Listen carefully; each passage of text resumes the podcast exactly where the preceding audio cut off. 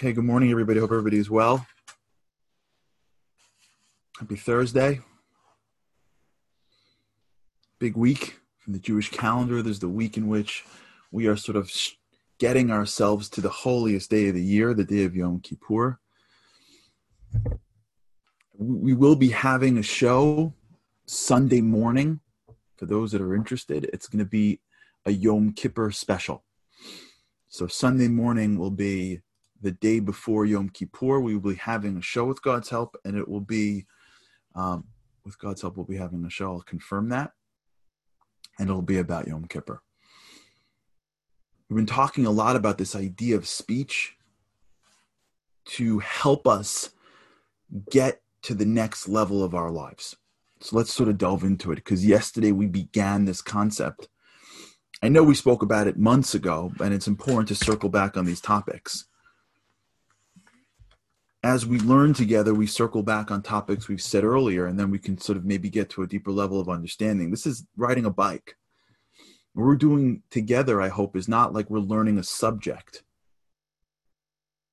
And then, um, yeah, Andy, I will. Just remind me in like 15 minutes. We're not learning a subject. And then, you know, we got it. We check the box. We got the grade. We move on. We're learning a sport. When you learn a sport, you don't really get it until you do it a million times. Then even then, you know, we're always trying to refine very similar concepts. So where we, where we left off yesterday was this idea that I want to get to a level that I can't get to now. This is such an incredibly important concept for us to fully digest is that we don't know how to get to where we want to go.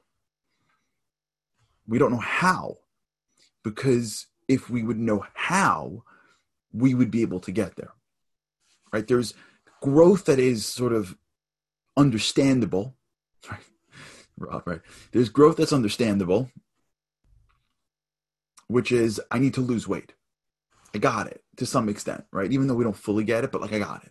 I'm eating, I'm not eating well enough. Fine. Then there's growth that we don't understand. Like I need to stop being anxious when I'm in this room, or I need to create um, a deeper relationship with someone I don't know how to do, or I need to be stronger in an area that I've never been stronger in. That's not like I know what to do now. I just need the willpower to do it. That's like I don't even know how to get there. A lot of the growth that we want in life, we don't know how to get to because we don't have the neuroplasticity that can take us there. That's why surrounding yourself with good people is so critical in life because even if you're not like them, you now at least have models of behavior. I have a friend of mine who um, is not a very religious guy at all. And he seems to like hang out or be connected to more spiritual, more religious people. He goes and prays in a synagogue. He has a rabbi who he's close to. And and I and he always tells me, he says, Yeah, I'm not like that, but I wanna be around that. And what I think he's getting at is, is I want my role models to be where I'm going. I'm nowhere near where they are, and I don't even want to get there yet, according to him. But he is subconsciously placing himself in a scenario where the, the things that he wants to accomplish one day is before him in someone else, which will at least create exposure to how to get somewhere. So we have to recognize that when I say I want to be independent and I, I know I know I want to have an emotional experience that is resilient to the world, I don't know how to do that. Like, where would I get that from? So we have to use tools to walk in the darkness now. We're not sitting around and going like, yeah, just keep on building, it'll happen. Like just keep on driving. It's the I-95, just New York to Florida. Just go. Just go. I don't know get gas, fill up in coffee, and like just drive. It's like I don't I don't know how to make this road. I got to get out of my car and build a bridge. I don't know how to build a bridge, or I, I don't use the same tools. So what we're to talk about right now feels like walking in the darkness because it's supposed to. And this is where most people drop out of the process. Where most people drop out of the process is if they're not able to have the right mentors or friends or environment around them and they don't know how to grow, there's a certain level of hopelessness. I don't know how to do this. So they don't. But we have tools that we can use to take us through darkness. And one of those tools is our mouth, it's our speech, words that we use. Words that we use create thoughts because I can't speak unless I think. I need to use my brain to formulate a word. And every time I formulate a sentence, I've created some connection in my head. Now, when I just talk, these are very thin, loose connections that may never really actually take form. But when I say very similar things again and again and again and again and again, not only do I create a connection with those words attached to each other, I actually change the narrative in my brain. The commentary that I use starts to shift. Right? If you live in a space where you're always losing, and the word you use is, yeah, of course we lose. We always lose. And you say that again because that's what your team says or that's what your coach says. We just lose. We're not a good team. We're not good at sports. So we lose games. When you get to the fourth quarter of a game and you're down by five your brain goes see told you we lose if you grew up in a team and the answer is we can win any game why can't we win of course we can win every game we can win it's never over till it's over. And those are the expressions you use, and you get to the exact same game, and you're in the fourth quarter and you're down. You're thinking, why can't we win? So that means that your the messages that you're sending from your brain to your body, the strength that is taking place, the the ability to extend yourself, the ability to to find something within yourself is going to actually change. Whether you think you're going to win or you think you're going to lose based on what you say, it goes into your brain. I remember one time, for the sports fans that are watching, there was a guy named Jason Giambi. All my my sports fans here will know all this stuff. For those who don't, don't worry, it's an awesome story. Jason Giambi was an Oakland A, and he went and he moved to the Yankees. The Yankees, the New York Yankees, had an incredible run in the late 90s where they were winning. They were in the World Series all the time. They had an all star team. It was phenomenal. It was great to be a New York Yankee fan during that period of time. And Jason Giambi joins the Yankees. In his first few days of being a Yankee, they were down like 10 2.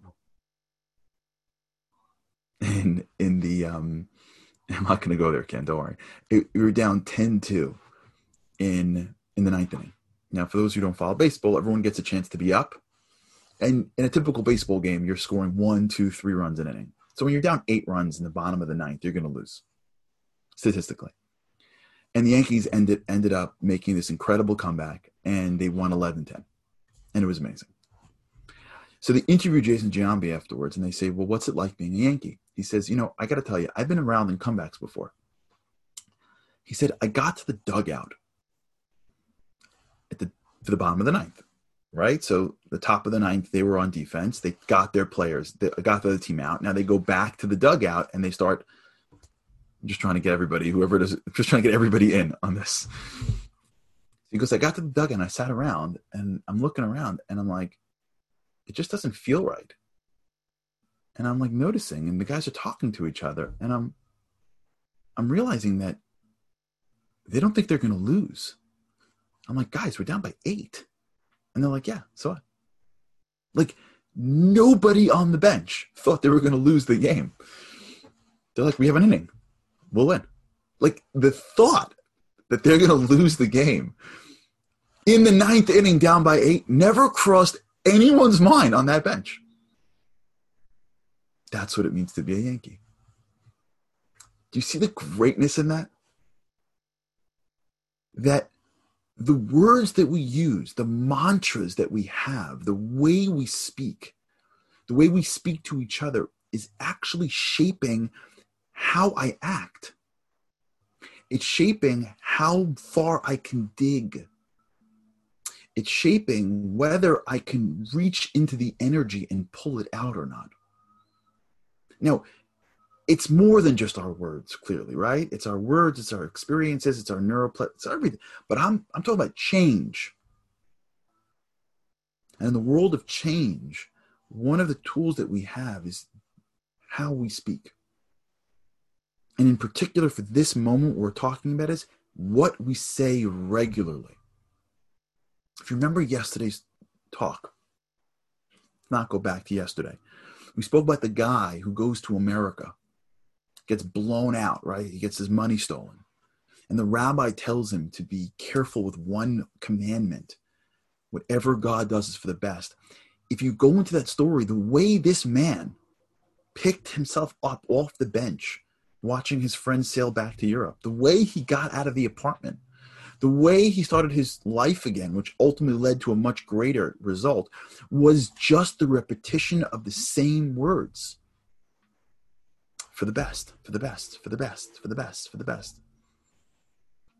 And at some point, the repetition of the words started to seep into him. It like created a strength in him. It, it's like it gave him some power and some focus that couldn't happen. You see, when you speak, you're actually enabling your brain to focus on something because it has to say the words. So if in your brain you've got all these emotions coming at you, by just saying something, you for that period of time that you're saying it, especially if you're saying it slowly, you're doing is you're just focusing all of the stuff onto something that's driving you towards a different feeling, which may not feel this way for the first 30, 40, 50 times. In Hebrew, there's a, there's a concept, and I'll say it in Hebrew and I'll translate it. And the concept is written by King David in Psalms. King David said in Hebrew, Ha'emanti ki adaber. I believe because I speak.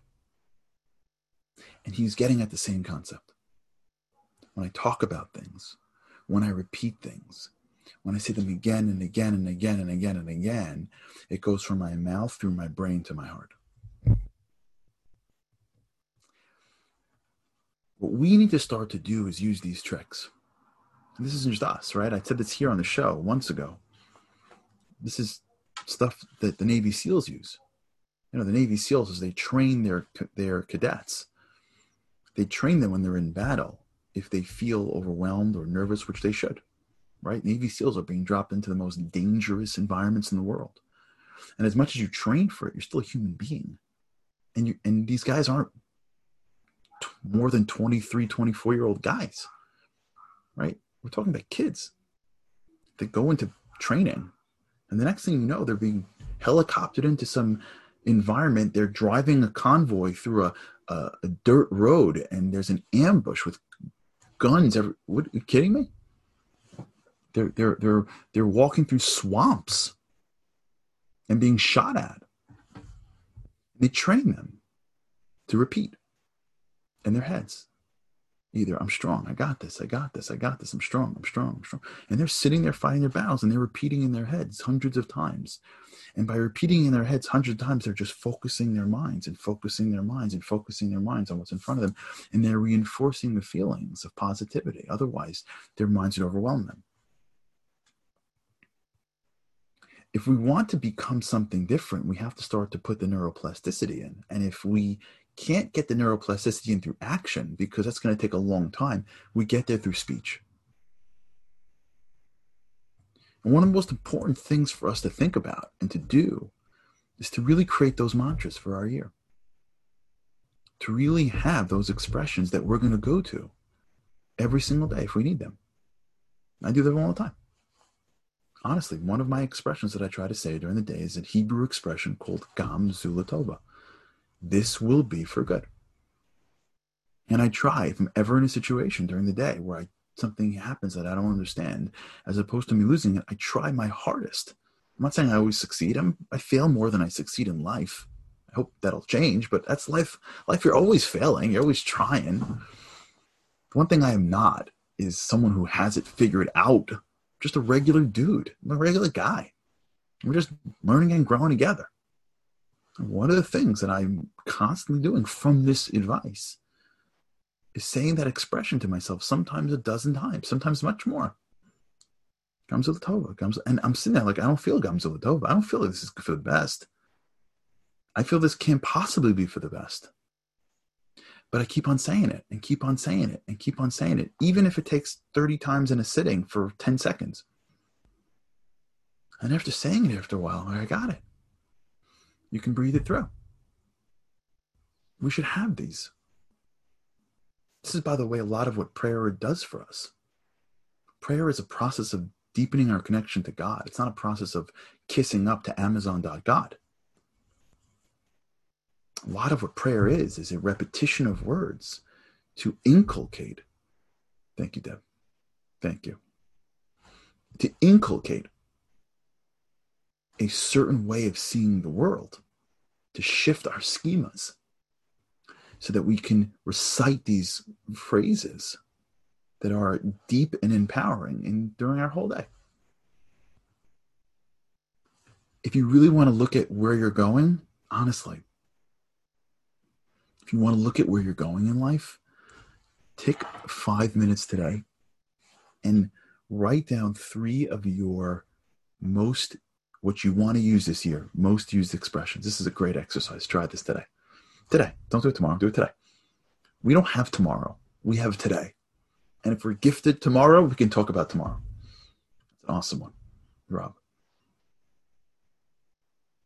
Try today to take take 10 minutes. Don't overthink it. And write down three expressions that will symbolize what you want to become this year three expressions, not more than five words an expression. Just by looking at that list, you know a lot as to where you want to go and what's on the inside. If you'd have to take your year and boil it down, not what you where you were.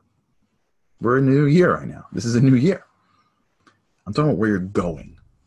Think about where you want to be in one year from today and ask yourself, which three expressions do I want to embody? It's going to tell you a lot as to who you are and where you're going. And as soon as you have those expressions, you have in your pocket a really powerful tool that we're going to use when we encounter things that throw us. We go up against this world that's going to give us sweet and sour when we go up against the world together, that's going to present us things that are going to be green lights, yellow lights, and red lights. And hopefully, even the red lights are really sweet and greenish, but we have to prepare ourselves. An even positive, wonderful challenge. Yeah, Leon is a great one. Even positive challenges are still challenges, right?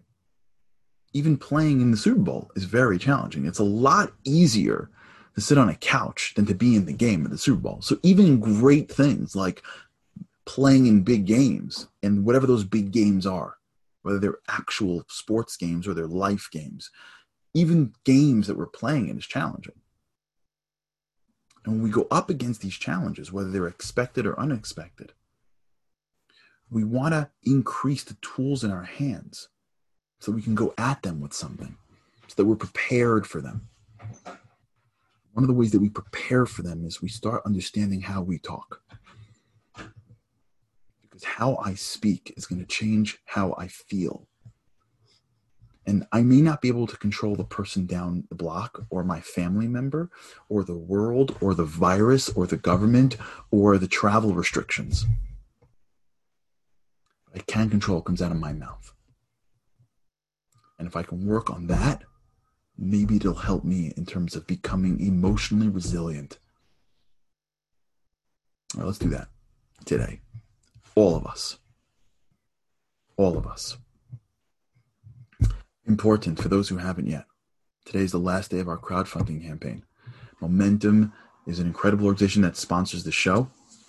It's where I go uh, every year to bring people from all over the world to Israel for the first time. Some of the guys on the show are members, some of my closest, dearest brothers I've met through this, whether you've gone or haven't gone or know someone who has or hasn't gone. It's an incredible organization, worthy of our support. And please, Andy posted the link on Zoom, on Facebook, um, wherever you're watching this is a link probably connected to it to my page. I'm trying to raise $50,000 for them. Whatever you can give, great. If you know people that are willing to participate in an incredible, important charity right before Yom Kippur, please send it to them. All the support we can we can use and help, money goes right to the organization. All right. Until tomorrow, let's do this. Let's do this, man. Let's do this, lady, ladies and gentlemen. Let's just do this. Let's let's be big together. Have an incredible day, and with God's help, I cannot wait to see you again tomorrow.